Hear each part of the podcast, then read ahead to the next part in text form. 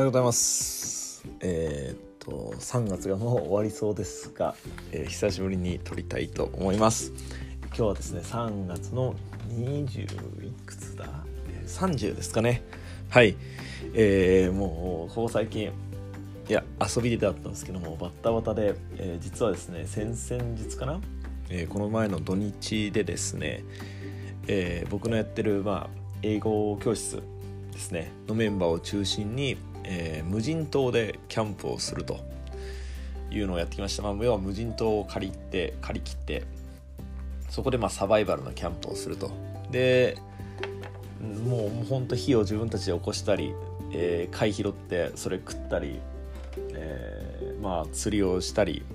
ね、あとは、えー島からですね行きは船で行くんですけど帰りは、えー自分たちでイカダを作ってそれで脱出すると。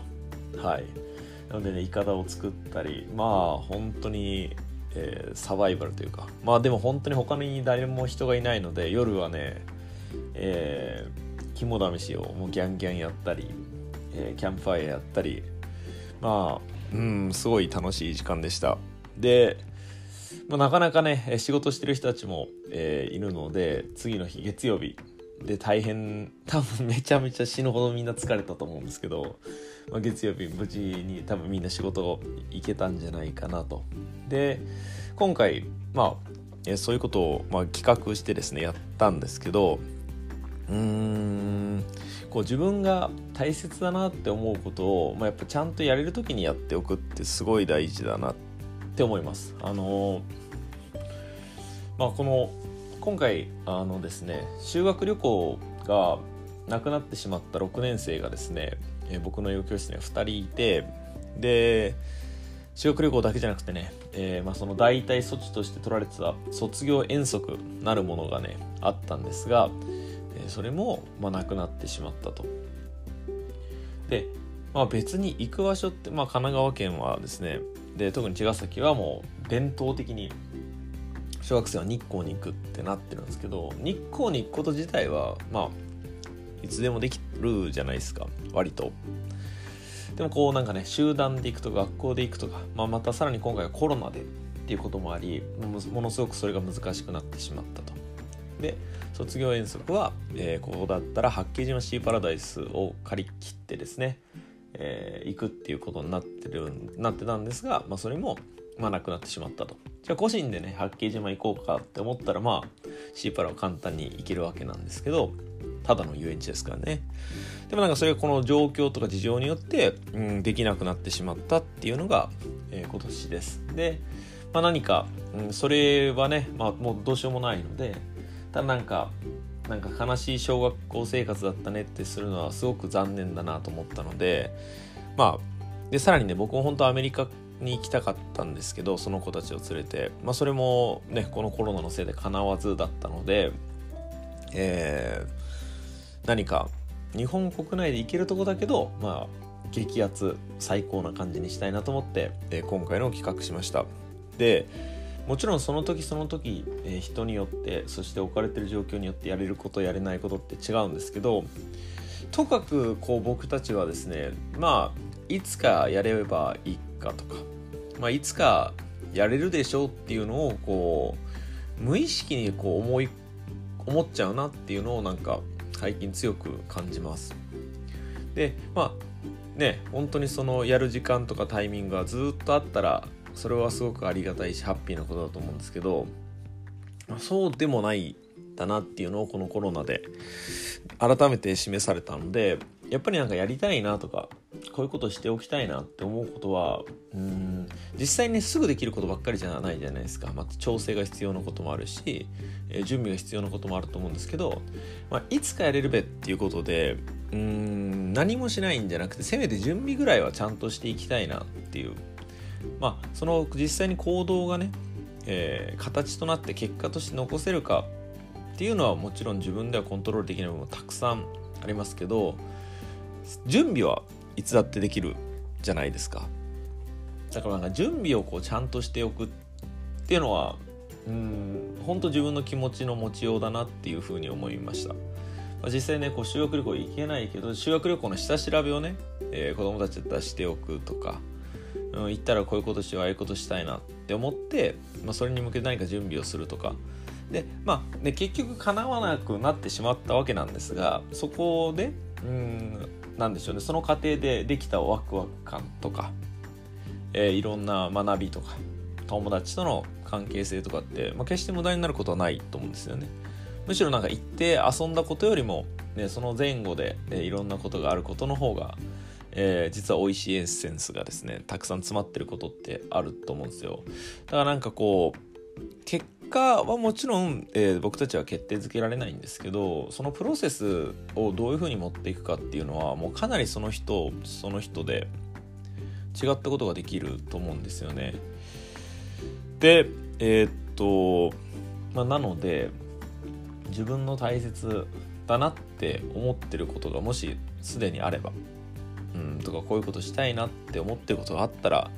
やっぱりそのねプロセスをすげえ大事にするっていうことですまあ、もう何でもかんでもだからプロセスが大事なので、ね、1日2日ねあの死ぬ気で頑張ってもそれ続かなかったらやっぱり意味がないじゃないですか。だからきちんと続けられるように、えーと、そのプロセスを踏んでいかなきゃいけないし逆にそこにこうなんでしょうね、えー、自分に対してのこう嘘とか、えー、ごまかしてるなっていう感じがなければ結果的にはまあねうまくいかなかったりやりたいことやれなかったかもしれないけどそれはそれで、うん、いい経験できたなっていう風になる気がするんですよね。で、えー、っと今日これからもう一個別のところでシェアしようと思ってるのがあるんですけど僕はですねもう本当にこのプロセスプロセスでしか人生を見れない残念な人なのであのあまり結果っていうよりは、うん、この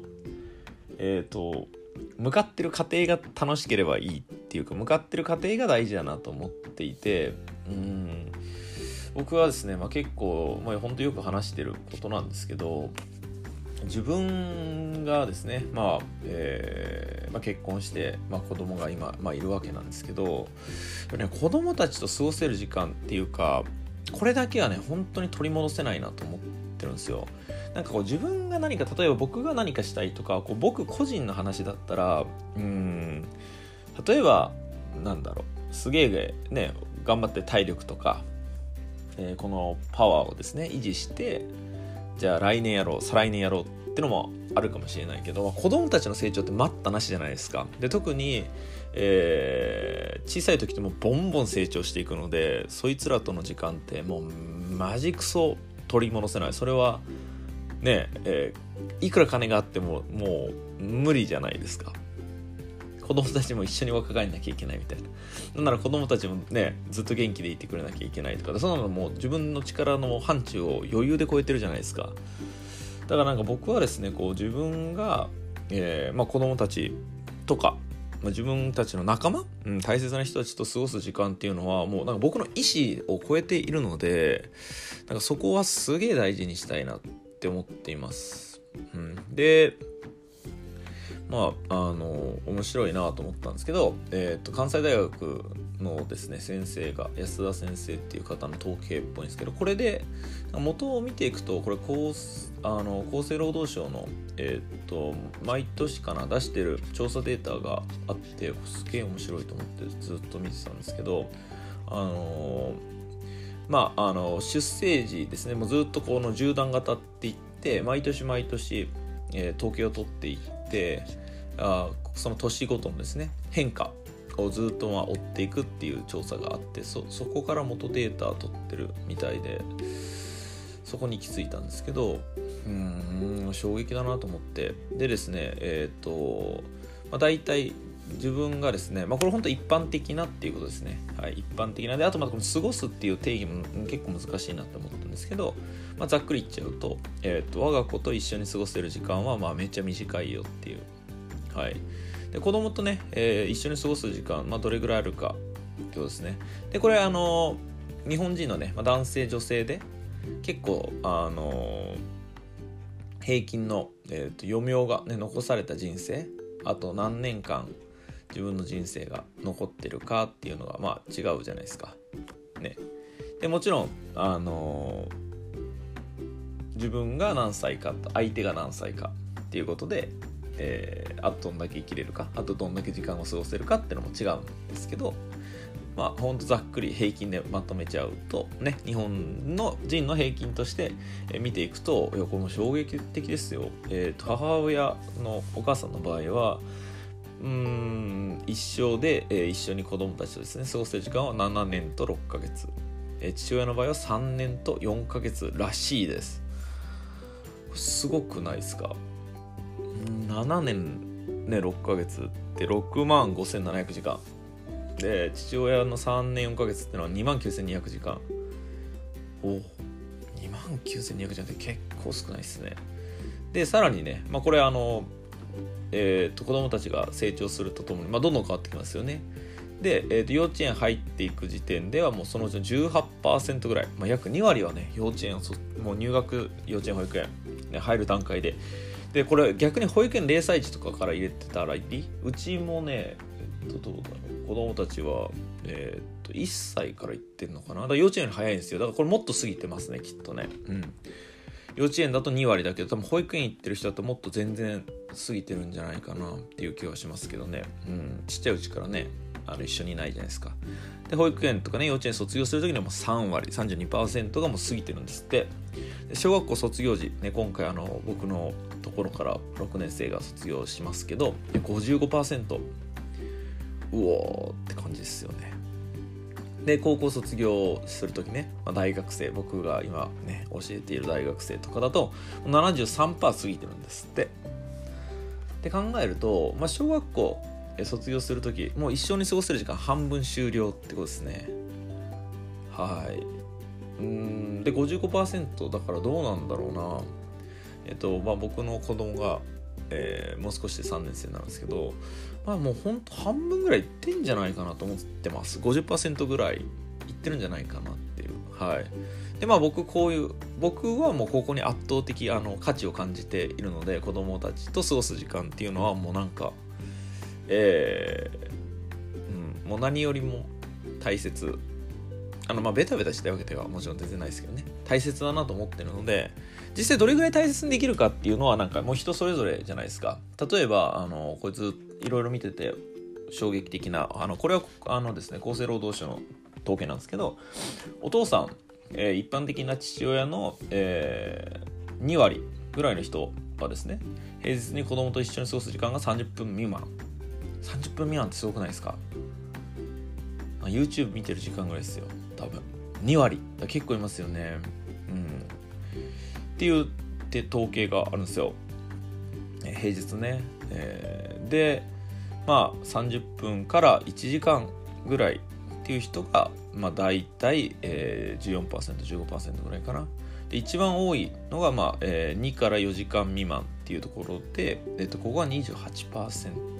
ですね。でもこれ結構前の統計なので多分今もっと少ないと思います。あのどんどん減ってるので。もっと少ないよな。特に在宅とかになって家にはいるけど一緒に過ごすっていうね、えー、ただ一緒の空間にいるっていうのは今年多分コロナで増えたと思いますけどどうでしょうね、うん、っていうような感じです。だからこれを見るとなんか、まあ、別にこれを見てうんそうなんだって思う人はなんかそれでいいような気がするしなんかこれを見てなんかこれでいいのかなってもう少し一緒に過ごした方がいいなとか過ごしたいなと思った人はやっぱなんかそうする努力をするっていうのがさっきから言ってるこのプロセスを大事にするってことかなと思います。まあ、なんかこの平均より多いから嬉しいとかいいとかねいい父親悪い母親ってことは全然ないと思うんですよ。ただ、えこの時なんか、うん、もやもやすんなとかこれでいいのかなって思った時に、えーと、自分がコントロールできる範囲のことってあると思うのでなんかそういうことを僕はしたいなと思います。はい。なので僕は、まあ僕はなんか別にこの統計を見てうんぬんかんぬんっていうより、もともとも子供との時間はですね、子供たちがどうなんだろう、過ごせるうちは、うん、でこうというか過ごせるっていうか過ごしてくれるっていうことですよね。子供たち勝手になんか好きなこともや、まあ、好きなことやってほしいと思ってますし、そうなってくれなきゃ困る。なんかこう、うちにベタベタしてても困るんですけど、ただなんかお互い、ね、えー、一緒に遊びてえなとかなんかしたいなと思えるうちは、両方思いがめちゃめちゃ強いうちは、えー、もうそこにね全力でいきたいなと。でよくうんそんなことして子供たちにお金をねかけてあげられなかったらかわいそうじゃんっていう話がありますけどそれは全然わからないですね。えー、かわいそうなのかもしれないですけどうんもし本当にそうなったらなんかいろんな方法が日本にはあるので、え、まあ別にその時になったら僕は死ぬ気で働いてもいいのかもしれないしね、えー、仕事掛け持ちバイトやりまくるとかねもう何でも気合でなるじゃないですか日本って。本当に仕事がないわけじゃないし。でもなんかどんなことをどうあがいてもやっぱり取り返せないの時間なのでなんか将来不安になるかもしれないとかもしかしたらこうだから知れないとかって言い出したらもうどこまでももしかしてを追求しなきゃいけないのでもちろんねなんかゼロでいいなんて思ってないんですけどそういう何て言うんでしょうなんか漠然としたとりあえずこうしてた方が安心だからっていうそういう気持ちのために、うん、自分がわざわざ大切って分かってることをないがしろにすることは嫌だなというふうに、えー、思います。でそれを今回ね、えー、無人島のキャンプに行ってうん、まあね無人島でキャンプで本当他に携帯いじった YouTube なんても何にもないのでいい仲間たちと過ごしてる時にですねやっぱり時間だなっていうのをすごく感じました、うん、なんか何をしてるから楽しいっていうよりも、まあ、無人島に行ったから楽しいっていうよりもやっぱ誰といるから楽しい誰といるから幸せって本当にあるなと思うので僕は、まあ、自分がね、えー、子供たち家族と過ごす時間が大切と思ってるので、まあ、それを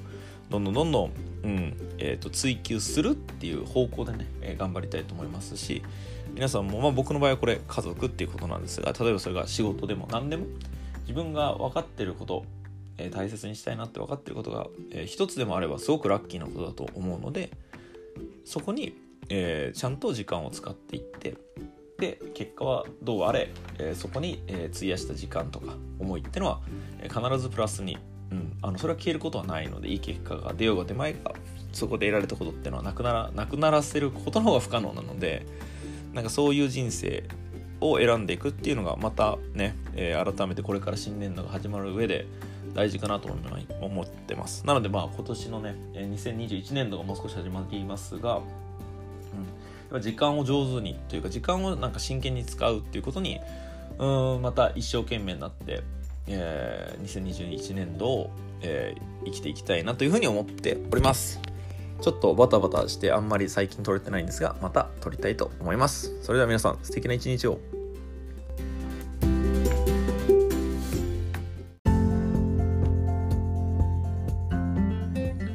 はい、えーと、そして、えー、すいません。英語で喋るの、えー、名言紹介するの忘れてました。完全に。すいませんでした。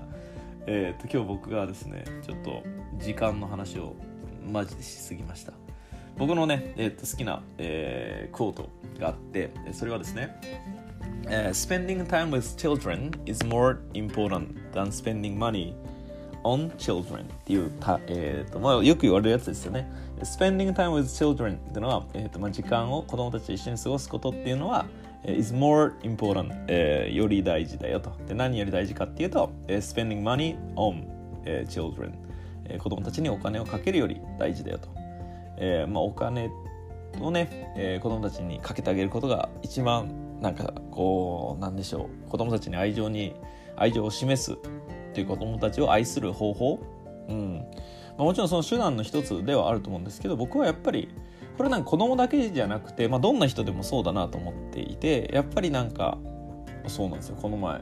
そう誕生日だったんですけどすげえ盛大に祝ってもらってまあマジクソ嬉しかったんですけど、まあ、それもなんかこう何かもらうとかもう全然物とかはもうあんまりもう欲しいものそんないので。えー、っとでもそこにみんながね、えー、っと大集合してくれていろんなもうほんと遠くから来てくれた方もいてみんなで集まっておめでとうって、まあ、すごいびっくりしてですねその無人島キャンプの準備をしてる時にいきなり大量の人が現れてしかも Zoom でですねえー、っとつないでくれてた人も何人ぐらい？45人いて、えー、直接来れないけどっていうことでかそのもう皆さんの時間をそうやって使ってくれたっていうのはもう最高の幸せじゃないですか。もうその人たちの一番大事なね持ってるものですからね時間って。だからなんか僕はその子供たちに、えー、お金をっていうのももちろん大事だとことだとは思うんですけどきちんと自分の、えー、一番大切なもの、うん、一番提供できるものっていうのは時間なのでそして一番大事にしてるものも時間なのでそれをちゃんと、えー、大切な子供たちに使うっていうことをしたいと。なので皆さんも自分らしく生きるっていうのは、えー、自分がちゃんと自分の意思でえー、時を刻んでいくと自分がどういうふうに、えー、時間を使っていきたいかそれを選択的に、えー、意識的に選んでいくっていうのが人、えー、幸せな人生を、えー、生きるっていうことになると思うので、まあ、ぜひですね、まあ、この Spending time with children っていうのは、まあえー、children じゃなくてもまあいいのかなとは思いますが、えー、今回は、えー、Spending time with children is more important than spending money on children ですね。それではすいません、追加になりますが、またよろしくお願いします。